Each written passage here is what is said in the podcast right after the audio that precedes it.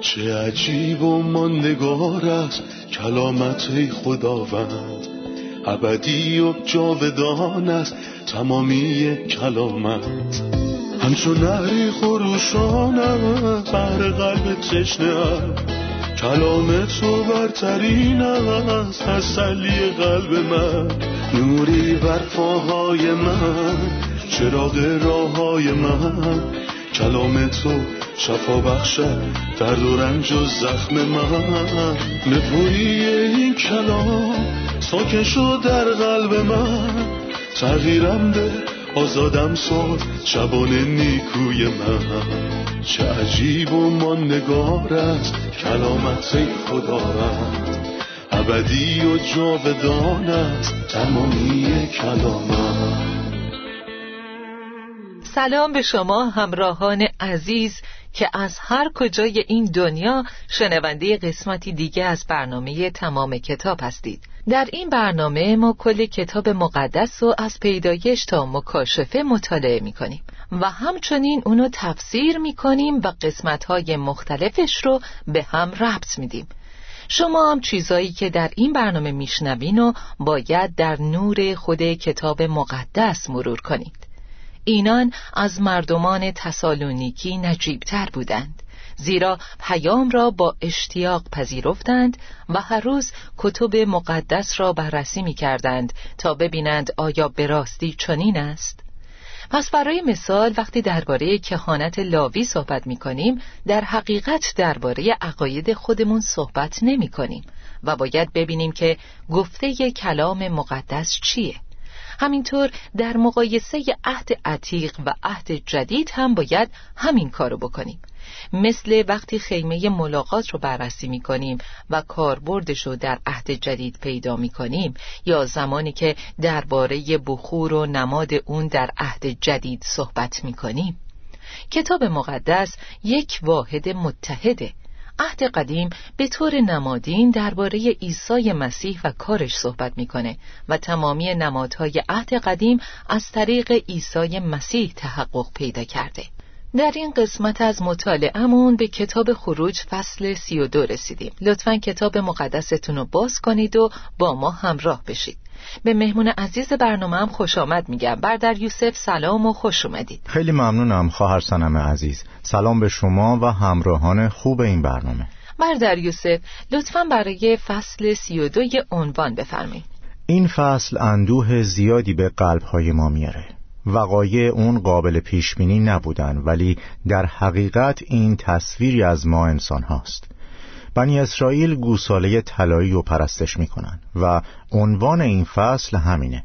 بعد از تمام کارهایی که خدا برای اونها انجام داد در ادامه این کتاب عظیم می‌بینیم که قوم به دور گوساله طلایی میرقصند و میگن ای اسرائیل این خدای ماست که ما را از زمین مصر بیرون آورد.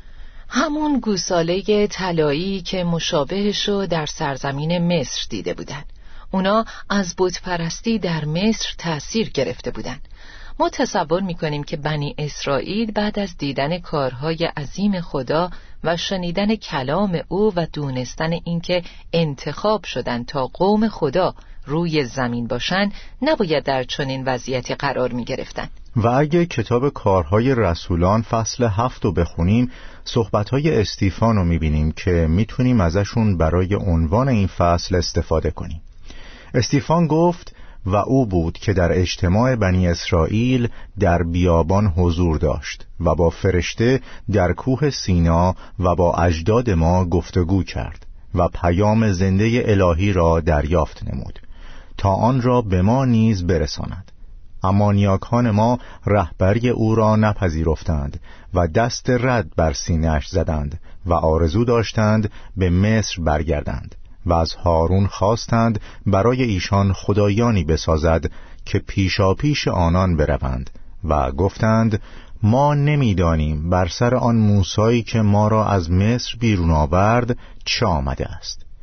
شما گفتین که قوم این گوساله رو در سرزمین مصر دیده بودند یعنی گوساله آپیسو. بنابراین خواستن آپیسو بپرستن انگار این گوساله برای مصریان خدای حقیقی بود. اونا دنبال گوساله بودن که نتونست مصریان رو نجات بده. بله بنی اسرائیل خدایی رو می‌خواستن که مردمش رو نجات نداد و خداوندی که نجاتشون داد و رها کردن. انسان همینه. همینطوره. اجازه بدین چند آیه از این بابو بخونم. وقتی مردم دیدند که موسی مدت زیادی در کوه مانده و باز نگشته است دور هارون جمع شدند و گفتند ما نمی‌دانیم چه بر سر این موسی که ما را از مصر بیرون آورد آمده است. پس خدایی برای ما بساز تا ما را راهنمایی کند. هارون به آنها گفت گوشوارهای طلایی را که در گوش زنها و دختران و پسران شما هست به نزد من بیاورید. پس تمام مردم گوشواره های طلایی را که به گوشهای خود آویخته بودند بیرون آورده نزد هارون بردند. هارون گوشواره ها را از ایشان گرفت و آنها را زوب کرده در قالب ریخت و یک گوساله طلایی از آن درست کرد. مردم گفتند ای اسرائیل این خدای ماست که ما را از زمین مصر بیرون آورد. سپس هارون قربانگاهی در مقابل گوساله طلایی درست کرد و اعلام نمود فردا عید مخصوص خداوند است. روز بعد صبح زود برخواسته و حیواناتی آوردند تا به عنوان قربانی بسوزانند. بعضی هم هدایای سلامتی آوردند و سپس به خوردن و نوشیدن و لحو و لعب پرداختند. اینا آیاتی هستند که غم زیادی و درونشون حمل می‌کنن. غمی به خاطر فساد این قوم. هر کلمه نیاز به مکس و تعمق داره برادر یوسف. بنابراین لطفا درباره آیه یک توضیح بدین. وقتی مردم دیدند که موسا مدت زیادی در کوه مانده و باز نگشته است. تأخیر موسا در پایین اومدن از کوه در قلب اونا ترس ایجاد کرد. درباره قلب این قوم برامون بگین. موسا چه مدت نبود؟ تأخیر موسا فقط به مدت چهل روز بود.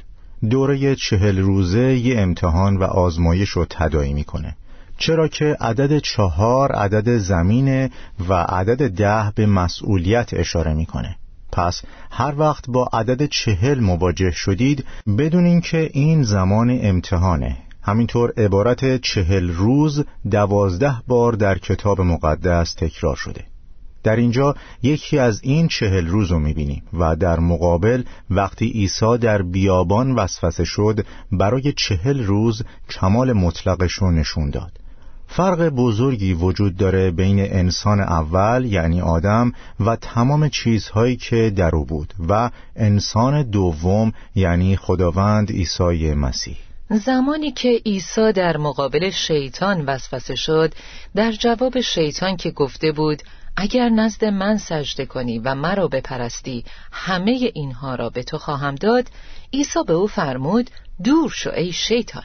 کتاب مقدس می‌فرماید باید خداوند خدای خود را بپرستی و فقط او را خدمت نمایی.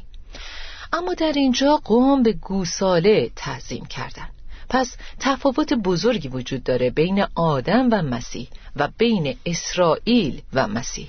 درسته. همینطور تأخیر موسی در پایین اومدن از کوه نشون میده که انسان نمی‌تونه تأخیر رو تحمل کنه. انسان عجوله. پس اون دوره چهل روزه تمام مدتی بود که تونستن منتظر بمونن. اونا نمی‌تونستن بیشتر از این صبر کنن. پس پیش هارون رفتن و اینطور گفتن. این موسا که ما را از مصر بیرون آورد یعنی اونا خروجشون از مصر رو به موسا نسبت دادن نه به خدا. سرود نجات در خروج فصل پانزده چی شد که می گفت خداوند جنگاور است. آیا اونها خداوند رو به خاطر کاری که کرده بود احترام می‌کردن؟ نه. اینجا میگن ما نمی‌دانیم چه بر سر این موسا که ما را از مصر بیرون آورد آمده است. آیا باید علکی منتظر بمونیم؟ برای ما خدایان بساز. چه شرماور پس خدایی برای ما بساز تا ما را راهنمایی کند. و هارون هم ساخت. در اینجا ناتوانی انسان رو هم می‌بینیم. حتی هارون هم شکست خورد. ما مردی رو می‌بینیم که در زمان موسی زندگی می‌کرد و یه مرد عادی نبود بلکه هارون بود. هارون اولین کاهن اعظم در کتاب مقدسه. ولی چیکار کرد؟ بدون هیچ مقاومتی سقوط کرد. بهشون گفت گوشواره های طلایی را که در گوش زنها و دختران و پسران شما هست به نزد من بیاورید. من براتون گوساله که می‌خواین و درست می‌کنم. خیلی سریع از ابزارش برای ساختن اون استفاده کرد. مزمور 106 در آیه 19 میگه آنها در دامنه کوه سینا گوساله از طلا ساختند و آن بت را پرستش کردند. چه شرماور مجسمه یک گاو علفخوار را بر خدای با عظمت و پرجلال ترجیح دادند. آنها خدایی را که با کارهای عجیب خود آنان را از مصر آزاد کرده بود فراموش کردند. کارهای عجیبی را که در زمین مصر انجام داد و یا آنچه را که در دریای سرخ کرد. انسان آسون و سریع فراموش می‌کنه. این فساد انسانه.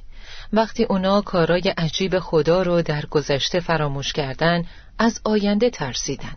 اونا فراموش کردن که خدا اونا رو از سرزمین مصر بیرون آورد. انگار خدا از جلوی چشماشون غیب شد و می‌گفتن که موسا از مصر بیرونشون آورده و حالا که موسا نیست چه کسی رهبرشونه؟ بنابراین خدایانی رو خواستن تا هدایتشون کنن. چه شرماوره که با دست خودشون خدایانی ساختن تا پیرویشون کنن. خدایان دستساز نه می‌تونن حرکت کنن و نه راه نمایی ازتون می‌خوام که درباره سخنان هارون توضیح بدین. کتاب مقدس میگه سپس هارون قربانگاهی در مقابل گوساله طلایی درست کرد و اعلام نمود فردا عید مخصوص خداوند است. هارون برای خداوند چطور جشن و عید اعلام می‌کنه؟ چطور مذبحی در مقابل گوساله بنا می‌کنه؟ خداوند یعنی یهوه و خدایان یعنی الوهیم یعنی دو مرتبه اسم خدا رو به زبون آوردن. یه بار وقتی که گفتن خدایان می‌خوایم و بار دوم زمانی که با اسم خدا به گوساله اشاره کردن. فردا عید مخصوص خداوند است یعنی یهوه. با وجود فرمان سوم که میگه نام یهوه خدایت را به ناشایستگی مبر این کار را انجام دادن بنی اسرائیل فرمانهای اول، دوم و سوم و زیر پا گذاشتن اولین فرمان اینه که تو را خدایان غیر جز من مباشد. دومین فرمان میگه هیچ تمثال تراشیدهی برای خود مساز و یه گوساله ساختن. و فرمان سوم میگه نام یهوه خدایت را به ناشایستگی مبر. اونها در هر سه شکست خوردن. اما قبل از اینکه شریعت داده بشه در فصلهای 24 و 19 قوم سه بار به موسی گفتند هر آنچه خداوند فرموده است خواهیم کرد. انگار که موسی رو تشویق می‌کردند که بالای کوه برو. ما می‌تونیم به خدا امین بمونیم. ولی شکست خوردن. همینطوره. آیه هفت میگه خداوند به موسی فرمود فورا پایین برو زیرا قوم تو که از زمین مصر بیرون آوردی گناه کرده و مرا ترک نمودند. چرا خدا در اینجا به جای قوم من گفت قوم تو؟ خداوند در مواردی که قوم به گمراهی میرن باعث افتخارش نیست که اونا رو به خودش نسبت بده. به عنوان مثال در کتاب هوشع خداوند به هوشع گفت که باید اسم پسرش رو لوعمی بذاره که یه اسم عبریه و معنی فارسیش میشه قوم من نیست. یعنی افرادی وجود دارن که خداوند از اینکه خدای اونا نامیده بشه شرمی نداره مثل ابراهیم، اسحاق و یعقوب. اما برای اسرائیلی ها چطور خدا می‌تونه از اینکه خدای اونا نامیده بشه شرمگین نباشه اونها چه وفاداری به خدا نشون دادن اونها به خدا اهانت بزرگی کردند. به همین دلیل خداوند میگه فاسد شدن تصور کنید که وقتی فساد در یه انسان پخش میشه علاج چیه؟ اگه گوشتی داشته باشین و به هر دلیلی فاسد بشه چیکار می‌کنین؟ دیگه به هیچ دردی نمی‌خوره. پس میندازینش دور. کارهای قوم به صورت متوالی بود. همونطور در ترجمه دیگه از آیه هفت میگه بیدرنگ فرودا زیرا قوم تو فساد کردند. بعد در آیه هشت میگه آنها راهی را که من به ایشان نشان دادم ترک کردند. و گوساله ای از طلا درست کرده آن را پرستش می کنند و برای آن قربانی نمودند آنها می‌گویند که آن گوساله خدای ایشان است که آنها را از مصر بیرون آورده است. بنابراین در فساد و انحراف اونا یه توالی وجود داره. سقوط هرگز به طور ناگهانی و یک دفعه اتفاق نمیافته بلکه با یه انحراف کوچیک در قلب شروع میشه. اگه شما بخواین راجع به اشتباهات کوچیک به ما هشداری بدین که چطور نسبت به گناهان و فساد کوچیک در زندگی هامون هوشیار باشیم چه توصیه می‌کنید؟ و این انحراف چه نتیجه ای داره؟ شما درست میگین. شروع همیشه کوچیکه. شر و گناه در کتاب مقدس با خمیرمایه تدایی میشه. چرا؟ چون کارش از کوچیک شروع میشه. خمیرمایه‌ای که یه زن گرفت و در سه کیسه آرد مخفی کرد چه نتیجه ای داشت؟ تمام خمیر ور اومد. همش فاسد شد. گناه هم همینه. از کوچیک شروع میشه و بعد رشد می‌کنه. به همین دلیل یوحنای رسول در نامش میگه ای فرزندان من از بتها دوری جویید. فکر نمی کنم که ما یه بت واقعی بیاریم و جلوش تعظیم کنیم. اما شهوت یه بته. پول دوستی یه بوته. خیلی از چیزهایی که ما استفاده می کنیم و قلبمون رو جذب و کنترل می‌کنه در نهایت تبدیل به یه بت میشه. همینطوره. آمین که با فیض خدا از اینا دوری کنیم. از آیه ده تا آیه چهارده خداوند خشمش رو بیان می‌کنه و می‌خواد علیه قومش تصمیمی بگیره. ولی موسی براشون شفاعت کرد. لطفا درباره واکنش خداوند و شفاعت موسی برامون بگین. موسی به خداوند چی گفت؟ همونطور که در اینجا می‌بینیم خداوند به موسی یه فرصت بزرگ داد. تو دیگر برای آنها شفاعت نکن چون من از دست آنها خشمگین هستم و می‌خواهم آنها را نابود کنم. سپس از تو و از نسلهای تو قوم بزرگی به وجود میآورم. امروز کلمه اسرائیل تمام رسانه ها رو پر کرده. اگه موسی چیزی که خداوند فرمود و قبول می کرد اسم موسی در تمام رسانه ها پر می شد و مطمئنا اسم و شهرت بزرگی کسب می کرد در گذشته موسی این شانس داشت که مقام بزرگی به عنوان پسر دختر فرعون داشته باشه اما ردش کرد.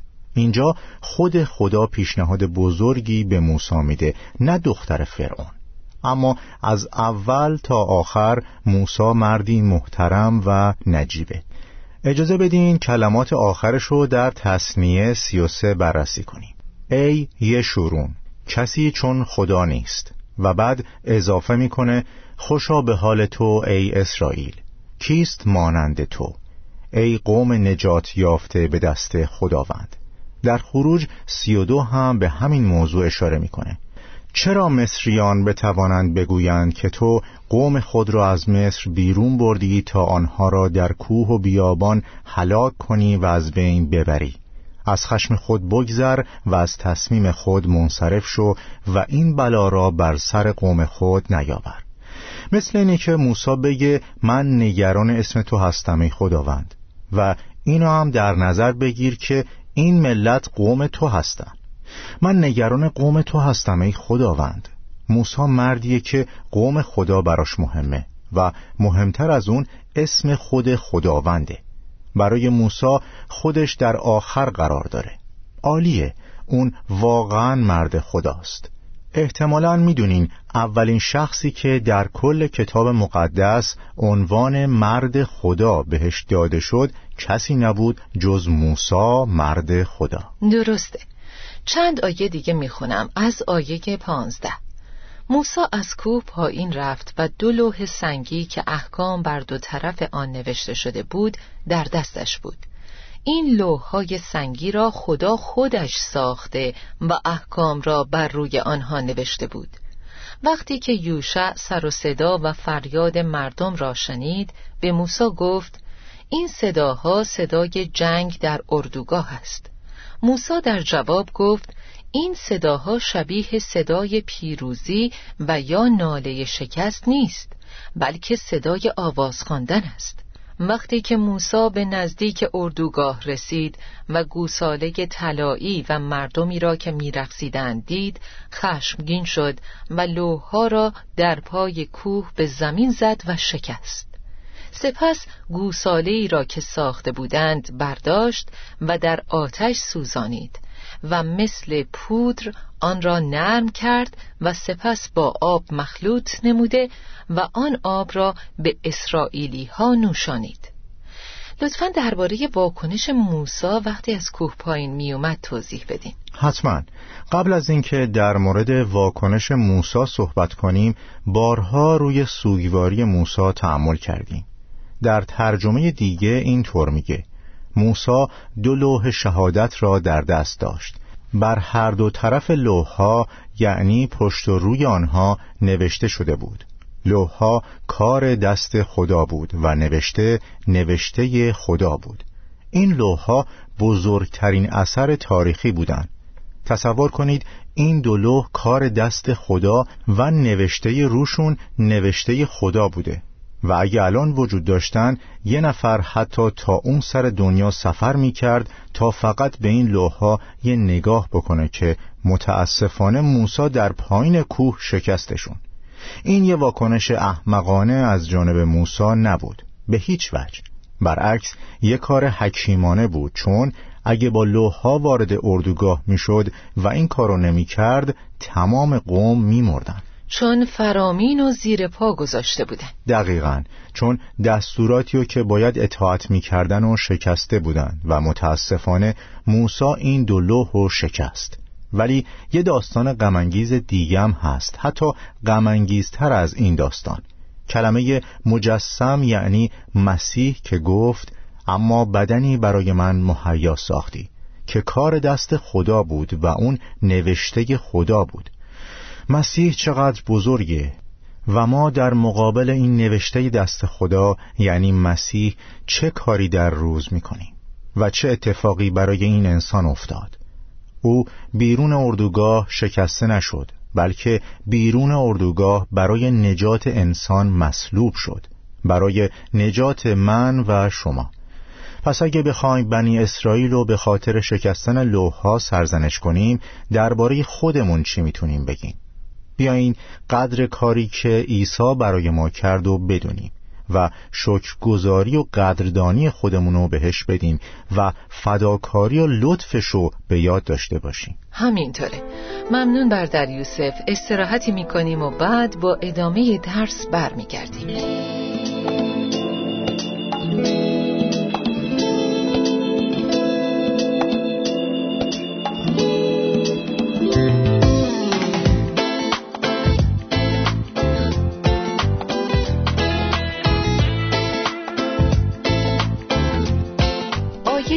بیست میگه سپس گوساله ای را که ساخته بودند برداشت و در آتش سوزانید و مثل پودر آن را نرم کرد و سپس با آب مخلوط نموده و آن آب را به اسرائیلی ها نوشانید مقصود موسی از کاری که با قوم انجام داد چی بود؟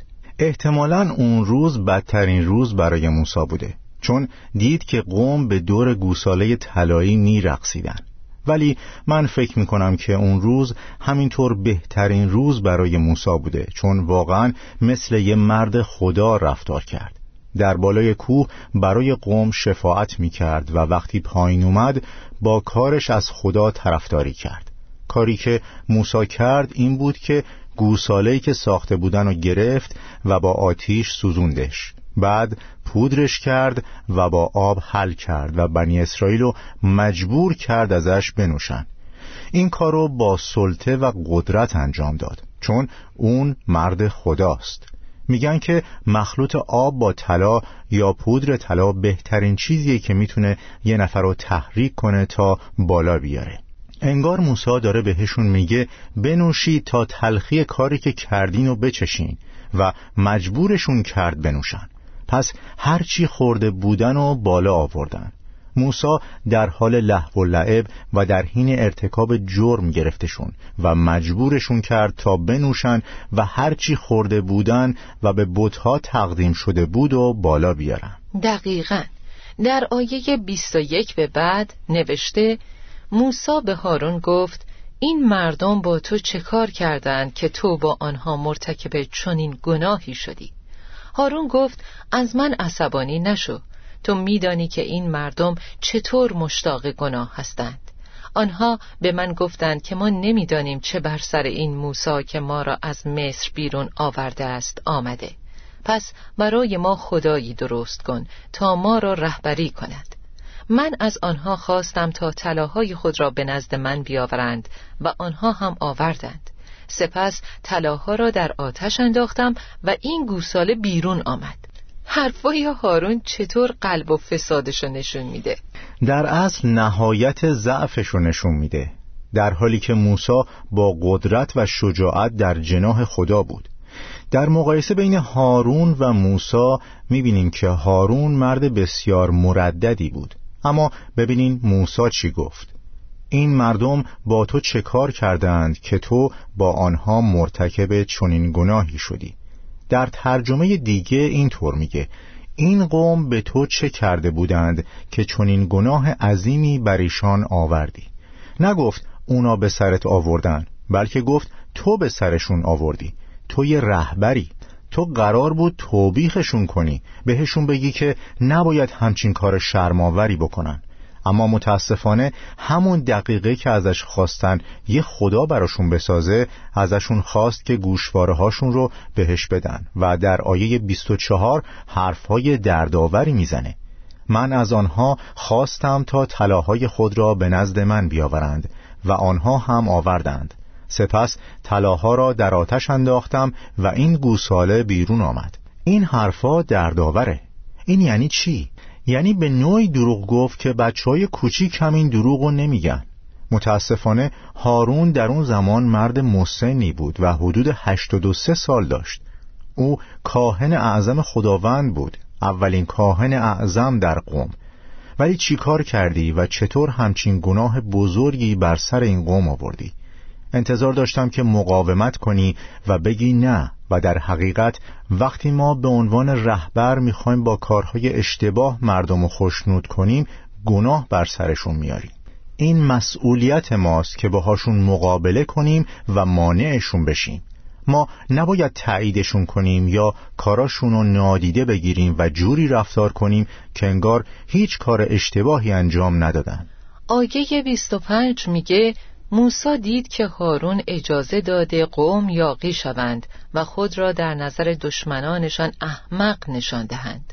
بنابراین در مقابل دروازه اردوگاه ایستاده فریاد کرد و گفت تمام کسانی که طرف خداوند هستند اینجا نزد من بیایند. تمام طایفه لاوی به نزد موسا رفتند.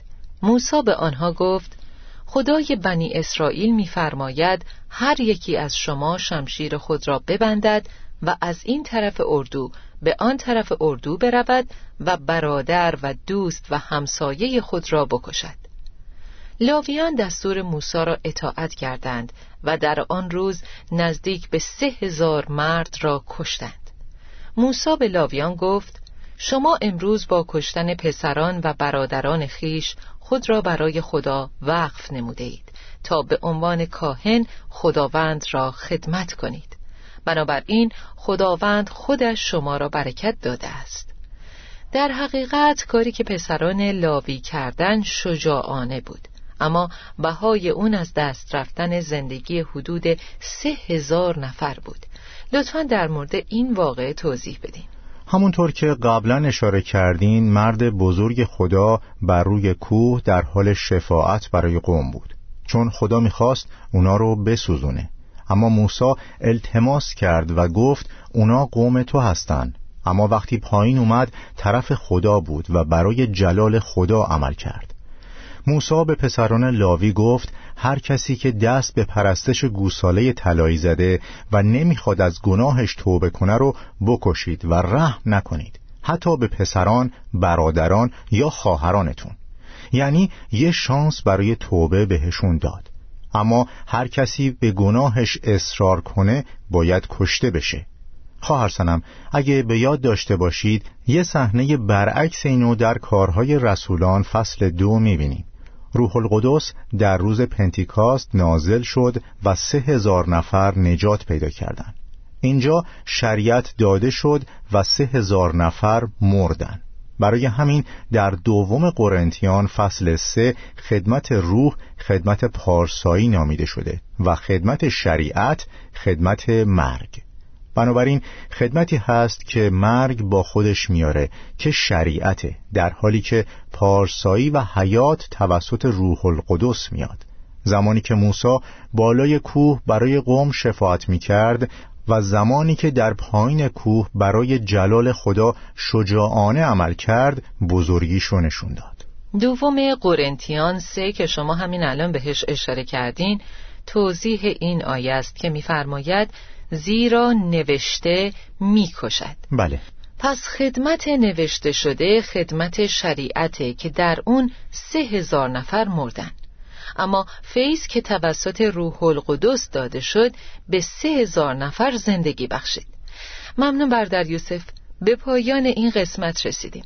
بنابراین با همراهان برنامه درس امروز رو مرور می‌کنیم. ما یاد گرفتیم که وقتی قوم اسرائیل کارهای خدا و بیرون آوردنشون از سرزمین مصر رو فراموش کردن ترسیدن و از هارون خواستن براشون خدایان بسازه. ما هم وقتی کارهای خدا و توجهش به خودمون رو فراموش می‌کنیم میترسیم و راه های دیگه غیر از اونو جستجو می‌کنیم. پس از این واقعه درسای زیادی گرفتیم. یاد گرفتیم که سقوط تدریجی اتفاق میفته نه یک باره.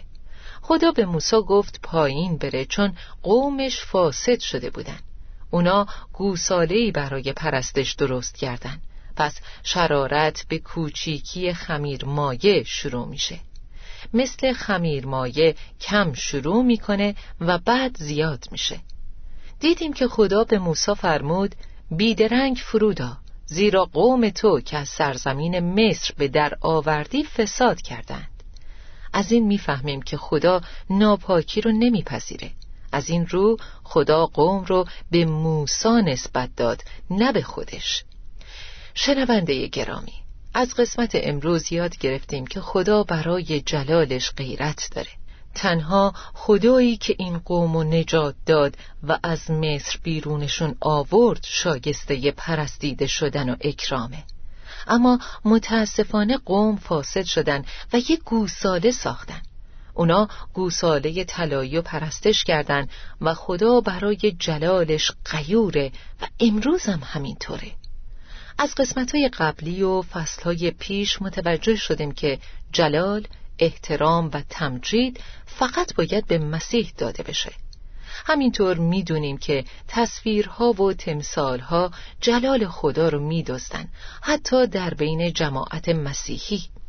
وقتی یه تمثال یا تصویر برای پرستش قرار داده میشه این بت پرستیه. تعظیم در مقابل گوساله طلایی بتپرستی بود. قوم به خاطر زندگیشون در مصر تحت تأثیر گوساله آپیس بودن. تا امروز هم بتپرستی داخل دایره جامعه مسیحی و همینطور پرستش سرایت کرده که باعث منحرف شدن چشمها و قلبها از مسیح میشه. با پرستش تصاویر با پرستش تمثالها یا حتی پرستش اشخاص. کلام خدا رو به یاد داشته باشید. من جلال خود را به کسی دیگر نخواهم داد. پس احترام، پرستش، اعتراف و جلال فقط برای شخص مسیحه. ما باید خونه هامون، زندگی هامون و قلب هامون را از هر کس یا هر چیزی که قلب هامون را از مسیح منحرف می‌کنه پاک کنیم. تا برنامه بعد شما رو به خداوند میسپارم. خدا نگهدار. چه عجیب و ماندگار است کلامت خداوند. ابدی و جاودان است تمامی کلامت. همچون نهری خروشان بر قلب تشنه کلام تو برترین است تسلی قلب من. نوری بر پاهای من چراغ راه های من. کلام تو شفا بخشد درد و رنج و زخم من. نپوری این کلام ساکن شد در قلب من. تغییرم به آزادم ساد شبان نیکوی من. چه عجیب و ما نگارت کلامت خداوند ابدی و جاودانت تمامی کلامت